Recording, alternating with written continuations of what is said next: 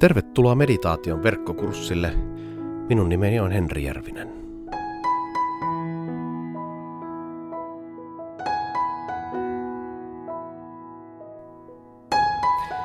Jokainen meistä voi elää hetkessä vakaumuksestaan riippumatta, eli oli sitten uskonnollinen ihminen tai ei. Meditatiivisella elämällä on tavallaan yhteys kaikkien ihmisten elämään koska jokainen meistä omaa mietiskelyn ja meditaation taidon. Ja myös eri tavoin on käyttänyt tuota taitoa elämänsä aikana. Mutta samalla meditaatiolla on yhteys myös eri uskontoperinteisiin. Esimerkiksi useat meditaatiotekniikat, myös eri mindfulness-tekniikat nousevat buddhalaista perinteestä. Mutta monet näistä ovat nykyään irronneet siitä ja niitä käytetäänkin yleisesti esimerkiksi mindfulness-tekniikoita terveydenhuollon välineinä ja jokapäiväisessä elämässä. Ei ole mitenkään uusia erikoinen asia, että uskonnot ovat synnyttäneet jotain yleisesti tärkeää ja käyttökelpoista kaikenlaisten ihmisten käyttöön. Monet uskontoperinteet ovat synnyttäneet ja edistäneet yleisiä käytäntöjä ja moraalisia ajatuksia. Esimerkiksi kristinusko edisti lukutaitoa, tasa-arvoa, ihmisoikeuksia ja niin edelleen. Meditaatiota on opetettu lähes kaikissa uskontoperinteissä ja sitä harjoitetaan myös yleisesti uskontoperinteiden ulkopuolella. Katsotaanpa muutamia meditaation juuria eri uskontoperinteissä. Juutalaisessa perinteessä meditaatiota harjoitetaan ainakin kappala perinteessä, joka on yksi juutalaisuuden mystinen suuntaus. Sana kabbala tarkoittaa vastaanottamista – se keskittyy sisäiseen työskentelyyn Jumalan tuntemisen välineenä ja käyttää myös monia erilaisia meditaatiomenetelmiä. Myös vanhassa testamentissa puhutaan usein mietiskelystä ja monet profeetalliset henkilöt keskittyvät kuuntelemaan Jumalan ääntä. Islamissa muslimien rukousperinne on tuttu. Viisi kertaa päivässä hiljennytään. Erityisesti suufilaissa perinteessä, joka on islamin mystinen suuntaus, on harjoitettu mietiskelyä ja resitointia. Keskiajalla tunnettu suufilaisuuden mystikko Rumi edisti ja opetti meditaatioon liittyviä menetelmiä ja on laajasti tunnettu henkinen opettaja myös islamin ulkopuolella. Kristinuskossa meditaatiolla on pitkä ja monimuotoinen historia. Luostariperinne, hetkipalvelukset, rukouslaulu ja elämä, erämaaperinne ovat siitä selviä osoituksia. Nykypäivänä kristillisessä meditaatioperinteessä seurataan erityisesti benediktiinissä John Maynin kristillisen meditaation kansainvälisen yhteisön ja Thomas Keatingin keskittävän rukouksen yhteisön tapoja ja ajatuksia. Tietysti hiljaisuuden liike ja hiljaisuuden retriitit ovat osa tätä. Samoin pyhivaellukset ja labyrintit esimerkkinä mainitakseni. Kaikki nämä ovat osa kristillistä meditatiivista perinnettä, ja nykypäivänä siitä on tullut yhä suositumpaa. Hindulaisuudessa mennään melkein 5000 vuoden taakse.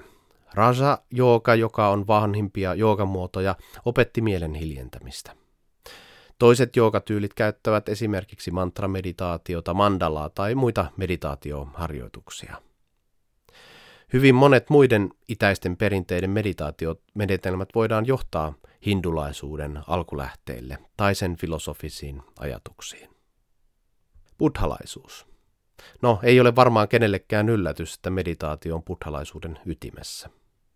Buddhalaisuudessa on kuitenkin monenlaisia suuntauksia ja myös monenlaisia tapoja meditaatiolle. Kahta päätapaa harjoitetaan yleensä.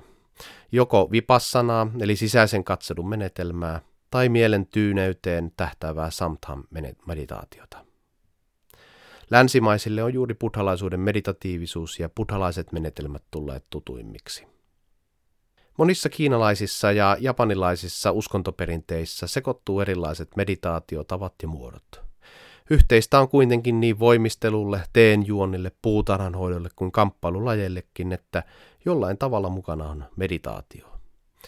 Itäisissä kulttuureissa on ymmärretty sisäisen rauhan ja levollisuuden merkitys, ei pelkästään uskonnollisesti, vaan myös terveyden ja hyvinvoinnin kannalta. Sekulaareja meditaatiotekniikoita on myös lukuisia. Tunnettu ainakin länsimaissa on transcendenttinen meditaatio eli TM. Maharishi Manesh Yogi kehitti med- mantra-meditaatiotekniikan, josta tuli suosittua 60-luvulla länsimaissa. Usein näistä sekulaareista tekniikoista on vaikea sanoa, että missä mielessä on mukana uskonnollisia elementtejä. Usein niiden päätarkoitus on kuitenkin muu kuin uskonnonharjoitus tai rukoilusanan varsinaisessa merkityksessä. Maailma on täynnä vaikka minkälaisia meditaatiotekniikoita. Varsinkin uushenkisyyden kentällä harjoitetaan erilaista meditaatiota niin joogasaleilla kuin energiahoitojen, enkeliterapioiden tai muiden harjoitusten parissa. Meditaatiossa meille paljastuu olemassaolon perimmäinen todellisuus. On kuitenkin olemassa toinen todellisuus. Arjen, sosiaalisten verkostojen, politiikan, yhteiskunnan, median todellisuus. Ihmisten, ihmissuhteiden ja arjen vaikeuksien todellisuus. Meditaatio ei ole pakoa todellisuudesta, vaikka se tarjoaakin pakoreitin siihen sisäiseen, toiseen, transcendenttiseen todellisuuteen. Meditaation tulisi synnyttää meissä rakkautta, myötätuntoa, laupeutta ja hyvyyttä itseämme, toisiamme ja maailmaa kohtaan. Toiseen todellisuuteen syventymisen tulisi tuoda meidät lähemmäksi tätä arkitodellisuutta ja läsnäoloamme siinä. Eräs tarina kertoo, kuinka keisari meni tapaamaan munkkia ja kysyi häneltä, että mitä sinulle tapahtuu kuoleman jälkeen. Munkki vastasi, en tiedä. Keisari ihmetteli vastausta ja sanoi, mutta sinähän olet munkki. Rukoilet ja meditoit joka päivä. Munkki vastasi, niin, mutta en ole vielä kuollut. Meditaatio vie meidät ehkä isojen kysymysten ja toisen todellisuuden äärelle, mutta vielä tärkeämpää on, että se tuo meidät läsnä olevaksi tähän todellisuuteen. Minä olen Henri Järvinen ja tämän meditaatiokurssin sinulle tarjoaa Helsingin seurakuntien hiljainen tila.fi. Tehdään elämästäsi ainutlaatuinen matka. Meidät löydät netistä www.hiljainentila.fi sekä Facebookista ja Instagramista. Seuraa meitä niin pääset mukaan toimintaamme, kursseille, ryhmiin, luennoille ja retriiteille. Kaikkia hyvää sinulle.